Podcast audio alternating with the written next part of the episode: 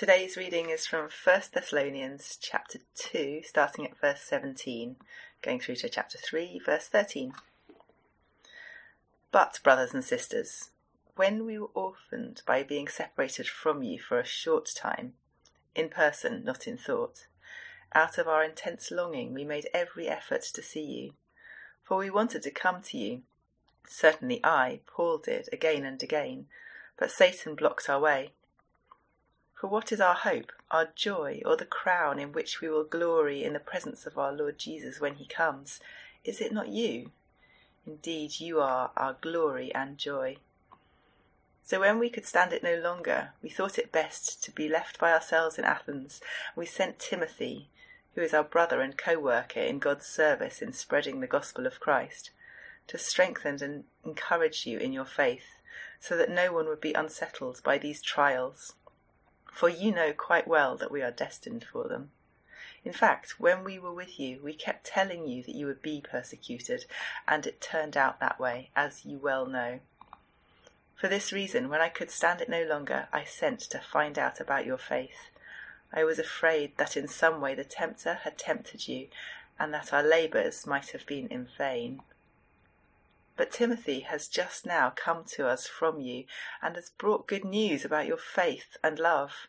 He has told us that you always have pleasant memories of us and that you long to see us just as we also long to see you.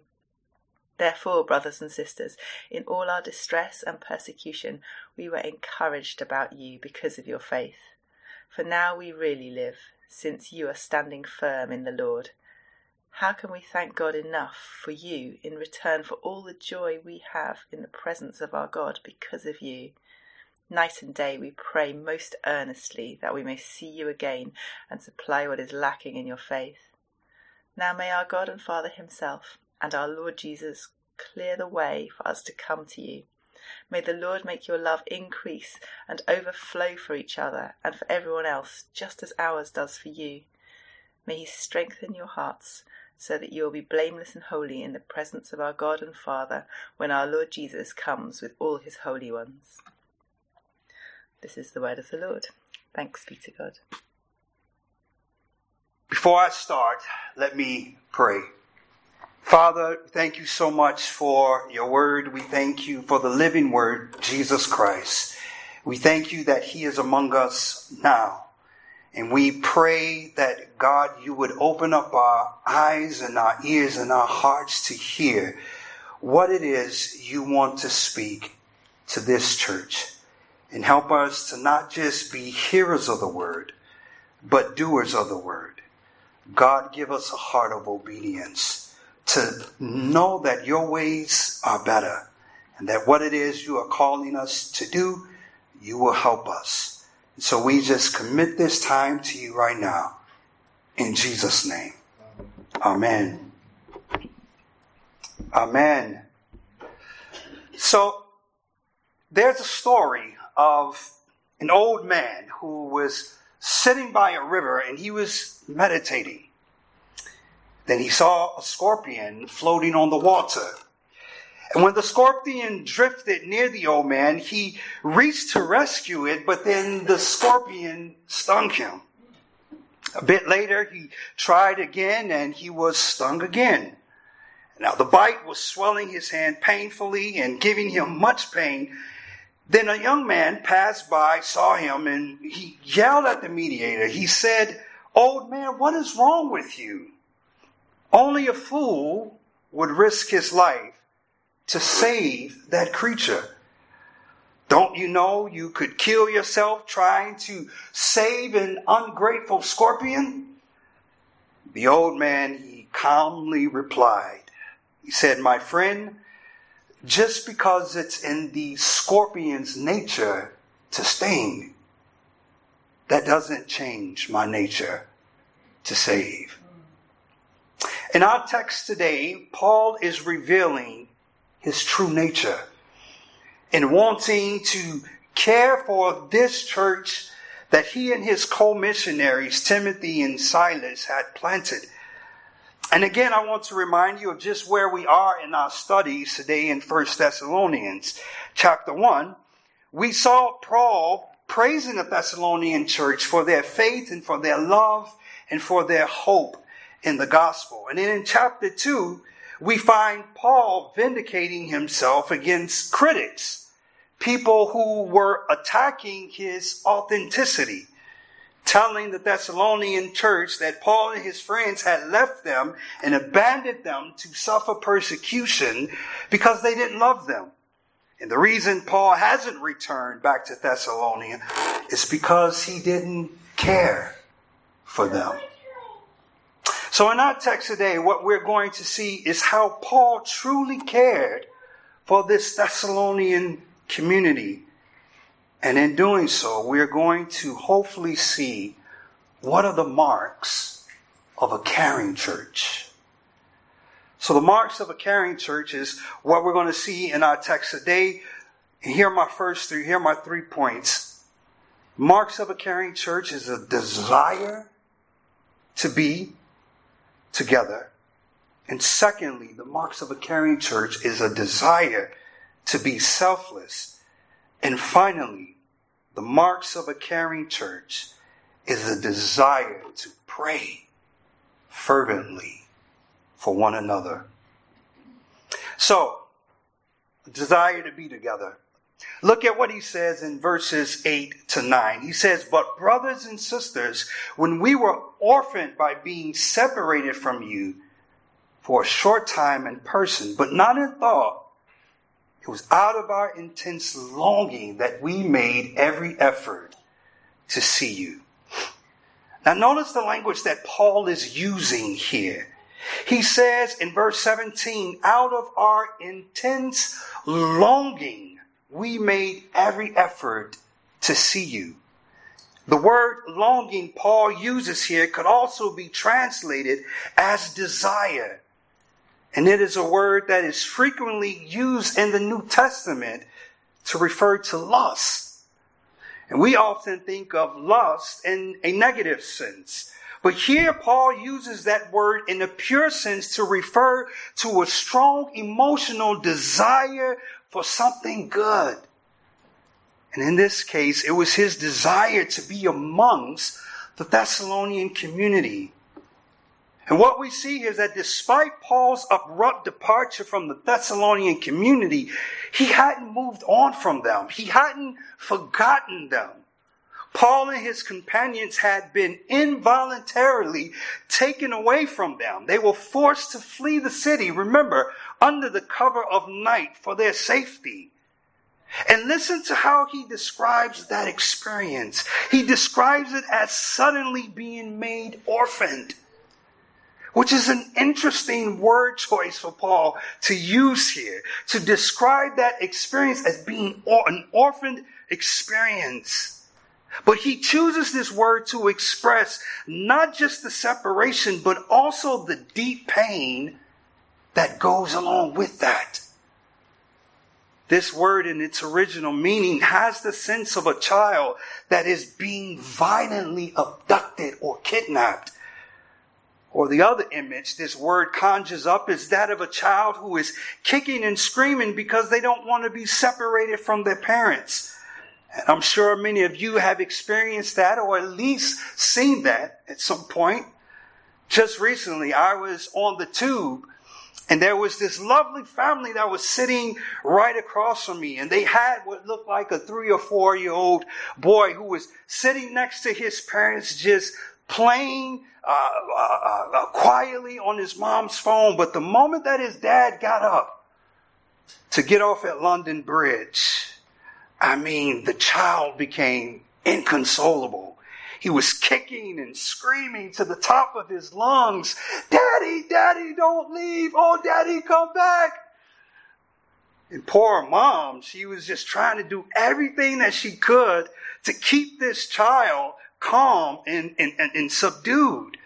It was heartbreaking. And I remember it took me back to our days in New York City when Iola used to do the same thing to Angela and I.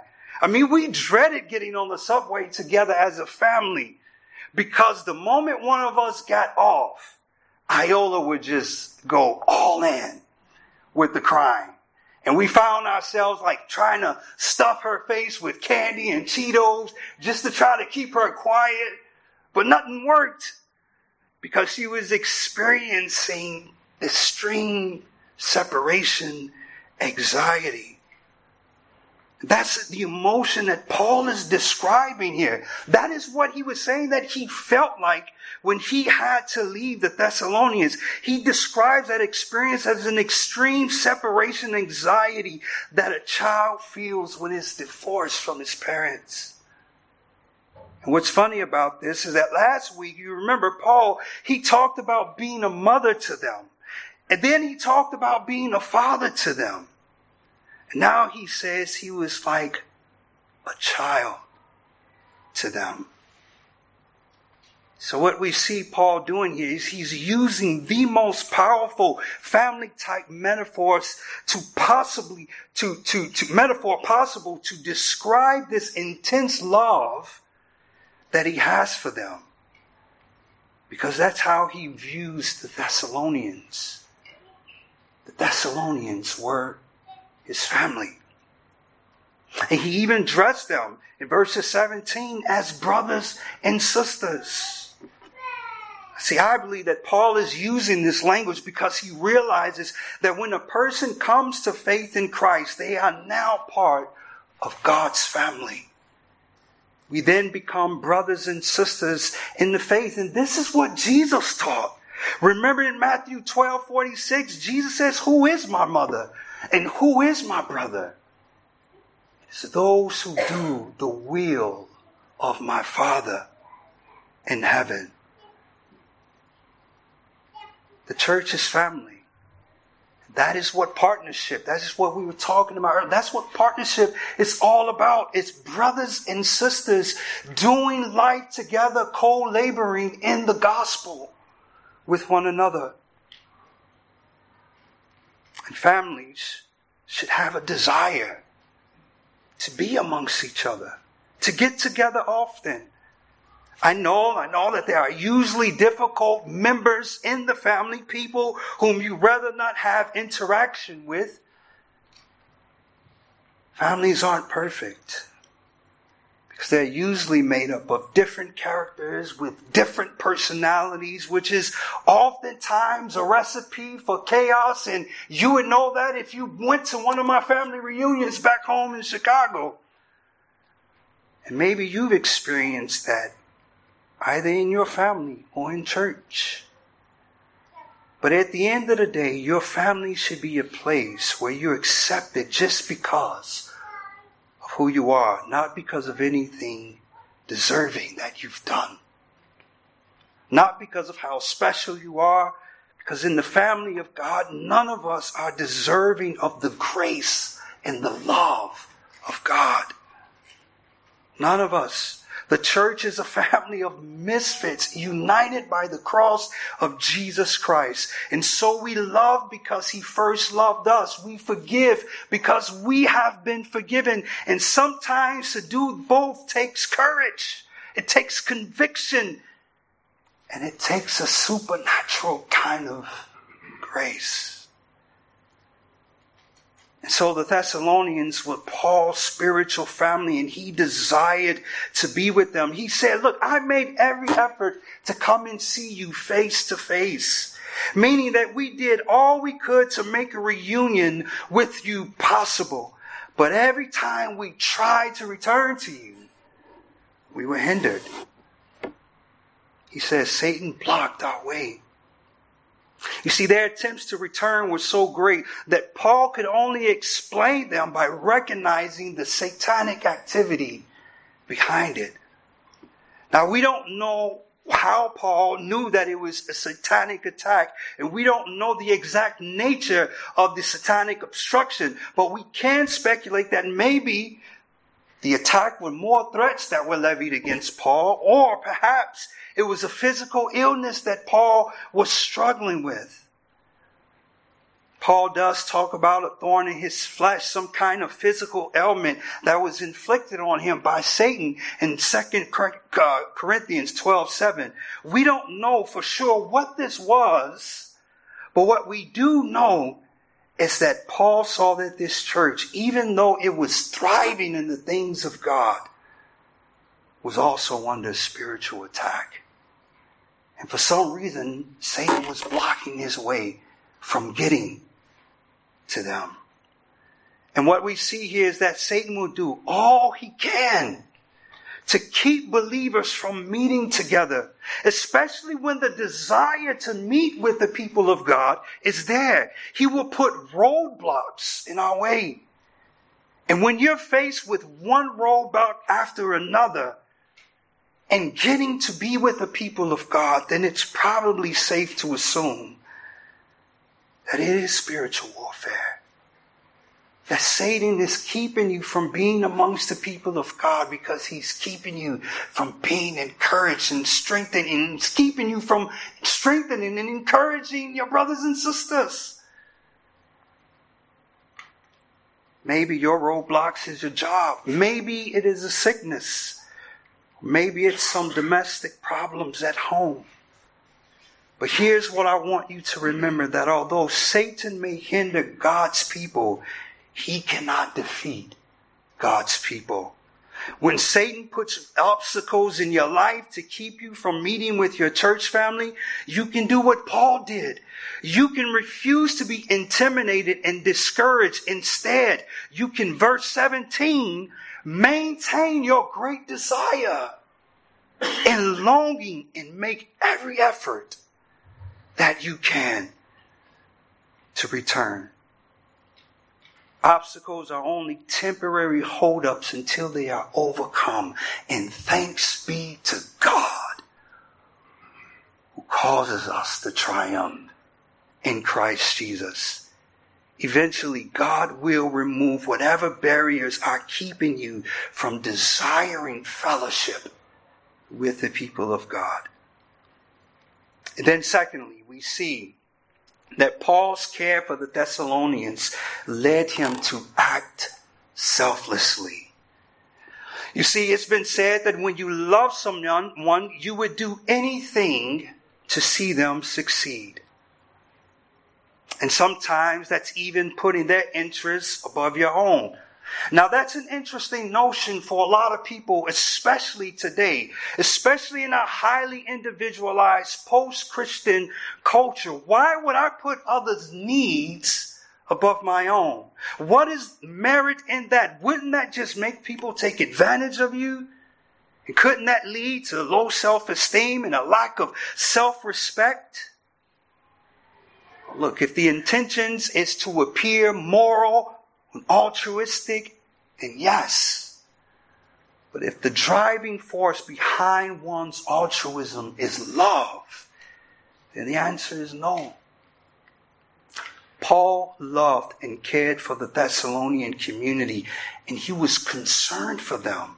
He saw the threats that they were facing, and he wanted to get back to them the problems were the barriers. And so he says in verse, in chapter 3, verse 1, that when we could stand it no longer, translation, when we got fed up with all of the opposition, he said we thought it best to send Timothy, who is our brother and co-worker in God's service and spreading the gospel of Christ, to strengthen and encourage you in your faith so that no one would be unsettled by these trials.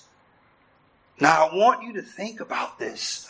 Paul's choice to send Timothy is noteworthy because it reveals just how much Paul loved and cared for the Thessalonians.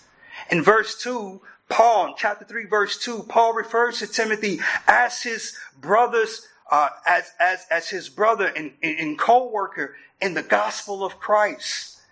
Now, this reference indicates that Timothy was particularly important and useful to Paul in ministry. Much of what Paul was able to accomplish was because he had someone like Timothy co-working with him and co-laboring with him in the gospel. Now catch this. Paul's love and concern for the Thessalonians was so great that he was willing to part with one of his key co-laborers to make sure that this church had all it needed to succeed. Which was a sign of Paul's authentic love and care for this community. Him, him sending Timothy was his way of saying, I am willing to part with one of my key companions in ministry, one of my most trusted co-laborers in the gospel to make sure that you are strengthened and encouraged in your faith. This is Paul living out the Philippians 2 4 principle of putting others' needs above his own. He needed Timothy. But he realized that this church needed Timothy more. And what we can learn from Paul is that a church that is willing to make sacrifices in order to see others grow in their faith is a mark of a caring church. Brother, you're struggling. I'm there for you. Sister, you're going through a hard time. Doesn't really matter what's on my plate.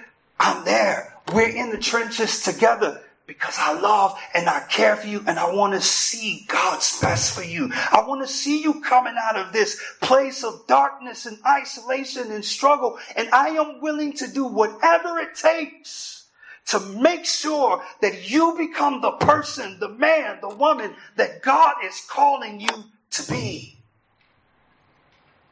I will sacrifice my time. I will sacrifice all of the things that I have set on my agenda to make sure that you're okay. Because I care for you. Because I love you. See, when people are willing to be interrupted and inconvenienced because they see another brother or sister in need, that is a mark of a caring church.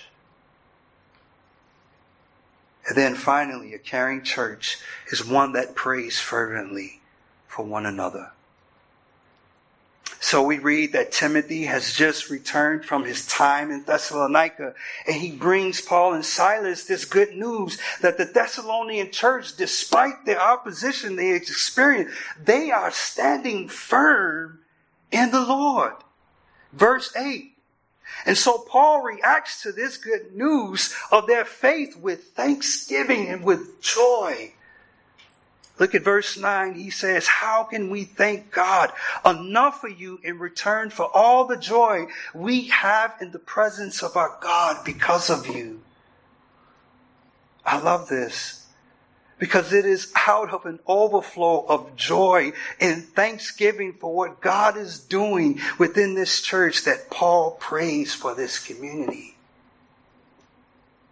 Paul is going to pray three prayers in these last few verses. Now notice the structure of the prayer. It starts with a desire like may, and it is followed by a subject, which is God. So three times he does this. Look at verse 11. He says, May God our Father and Lord Jesus Christ. And then look at verse 12. He says, May the Lord. And then verse 13, May He, may He God. And in all three of these prayers, Paul is expressing his desire that God would intervene and work on behalf, that God would do something for this Thessalonian community. And the first thing we notice about this prayer is the timing. Notice how frequently Paul says he prays for this church. Verse 10, he says, Night and day we pray earnestly for you. Paul is not saying that he prays 24 hours for this church nonstop. But what he is saying is that when the sun rises to when the sun sets, this church is on his mind and he is fervently, passionately, and purposely praying for this church. And then notice what he prays. Verse 10 that God will remove all opposition and barriers to them, seeing the Thessalonians again. Why? So he can complete what is lacking in their faith. Now, Paul is implying that the Thessalonians are losing their faith. In fact, it's the opposite. They are standing firm in their faith. This is a healthy church with a vibrant faith in God. What Paul is praying is for the community to go. What he is praying is for the opportunity to go and lead a few Bible studies in order that they can fully understand the implications of the gospel on their lives. What Paul wants to do is teach them more of the good news of Jesus Christ and what the gospel means so they can be strengthened and encouraged. Then Paul prays in verse 12 that the Lord will, he prays for, in verse 12, that he prays that the Lord will make their love for one another increase and overflow for each other, just as their love overflows for them. Now look, it's not that the Thessalonians are struggling to love one another. According to chapter 1, they are a model of what a loving church should look like. What Paul is praying is that God will make that love increase and abound all the more. He's praying that God will give them the capacity to love even when it's hard. Paul is saying God increased their love even when they get dragged from their houses like Jason. He's saying, God, give them the capacity to love when, even when people unfriend them on Facebook or spread vicious lies about them on social media. He's praying that God will give them the capacity to love and increase their nature and love for one another, even when people sting them and try to bite them and tell them how bad they are because of their faith in Christ. He's saying, God, give them, may that love increase all the more in this community community. This isn't the kind of love that you love your best friend or your family with. What Paul is praying is that they love with the kind of love that Jesus has loved them with. That is an agape love. That is the word Paul uses here. He's saying, may their capacity to love sacrificially increase all the more because it's going to get hard. They're going to continue. This community is going to be faced with so much opposition and so much is going to come against them. He's saying, God, increase their capacity to love one another. How often do you pray that for your church family? How often do you pray that for your brothers and sisters, God increase our capacity to love. How often do you pray that for yourself? God increase my capacity to love. Listen, as we struggle with bitterness, anger against things that were said and done to us, this verse also challenges us to pray for those people who have hurt us. Because praying can change our attitudes towards them. It can. Because it makes us more like Christ who prayed for his enemies. And then finally, notice the why of Paul's prayer. Paul is not praying for their circumstances to change. You would think that if Paul really cared for this community, he would pray that a part of this prayer would be God deliver them from their suffering. Or deliver them from their afflictions, make it go away. But Paul doesn't pray that prayer. Not that there's anything wrong with praying for people to be free from their afflictions and from their suffering, but Paul is a realist about suffering.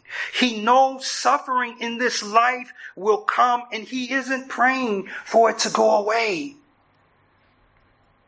Paul is praying for God to strengthen their hearts in the midst of the suffering. He's praying for God to make them holy and blameless as they wait for the second coming of Christ. Because holiness is a mark of a church that is living in the hope of Christ's return. Christ is coming back. And he's coming back for a holy people, a church without spot or blemish. So when Paul prays for them to be holy, he's praying for them to continue in what they're already doing. And living the kind of lives that marks them out as distinct people of God. God, continue to help them to love one another. He's praying that they would continue to stay rooted in God, that they would continue turning from their idols so that they may continually and faithfully love and serve the Lord. Because that's what holiness is.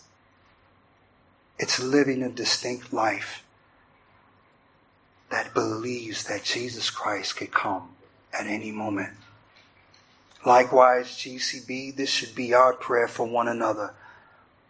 That God would act on our, on, on our behalf to do for us and in us what we can't do for ourselves. That we would increase in love and holiness as we wait for the return of Christ. And when we do this,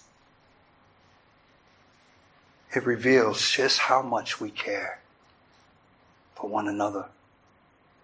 A caring church cares because it's in our nature to do so. Aware that there are dangers of being bit and stung by others, it shouldn't stop us. It shouldn't change our nature to want to help our brothers and sisters growing and standing firm in their faith. We care because Christ cared for us. Amen. Let's pray. Father, thank you for what you've done in our lives. Thank you for how you've changed us. Thank you for how you've made us new creatures. You have given us your nature. And that nature is to love and to care for one another. And so, Lord, I pray that we would increase in our love for each other, in our selflessness, in our desire to be together, and in our prayers for one another. And help us to do this all the more as we await for the return of your Son, Jesus Christ, to take us home. Amen.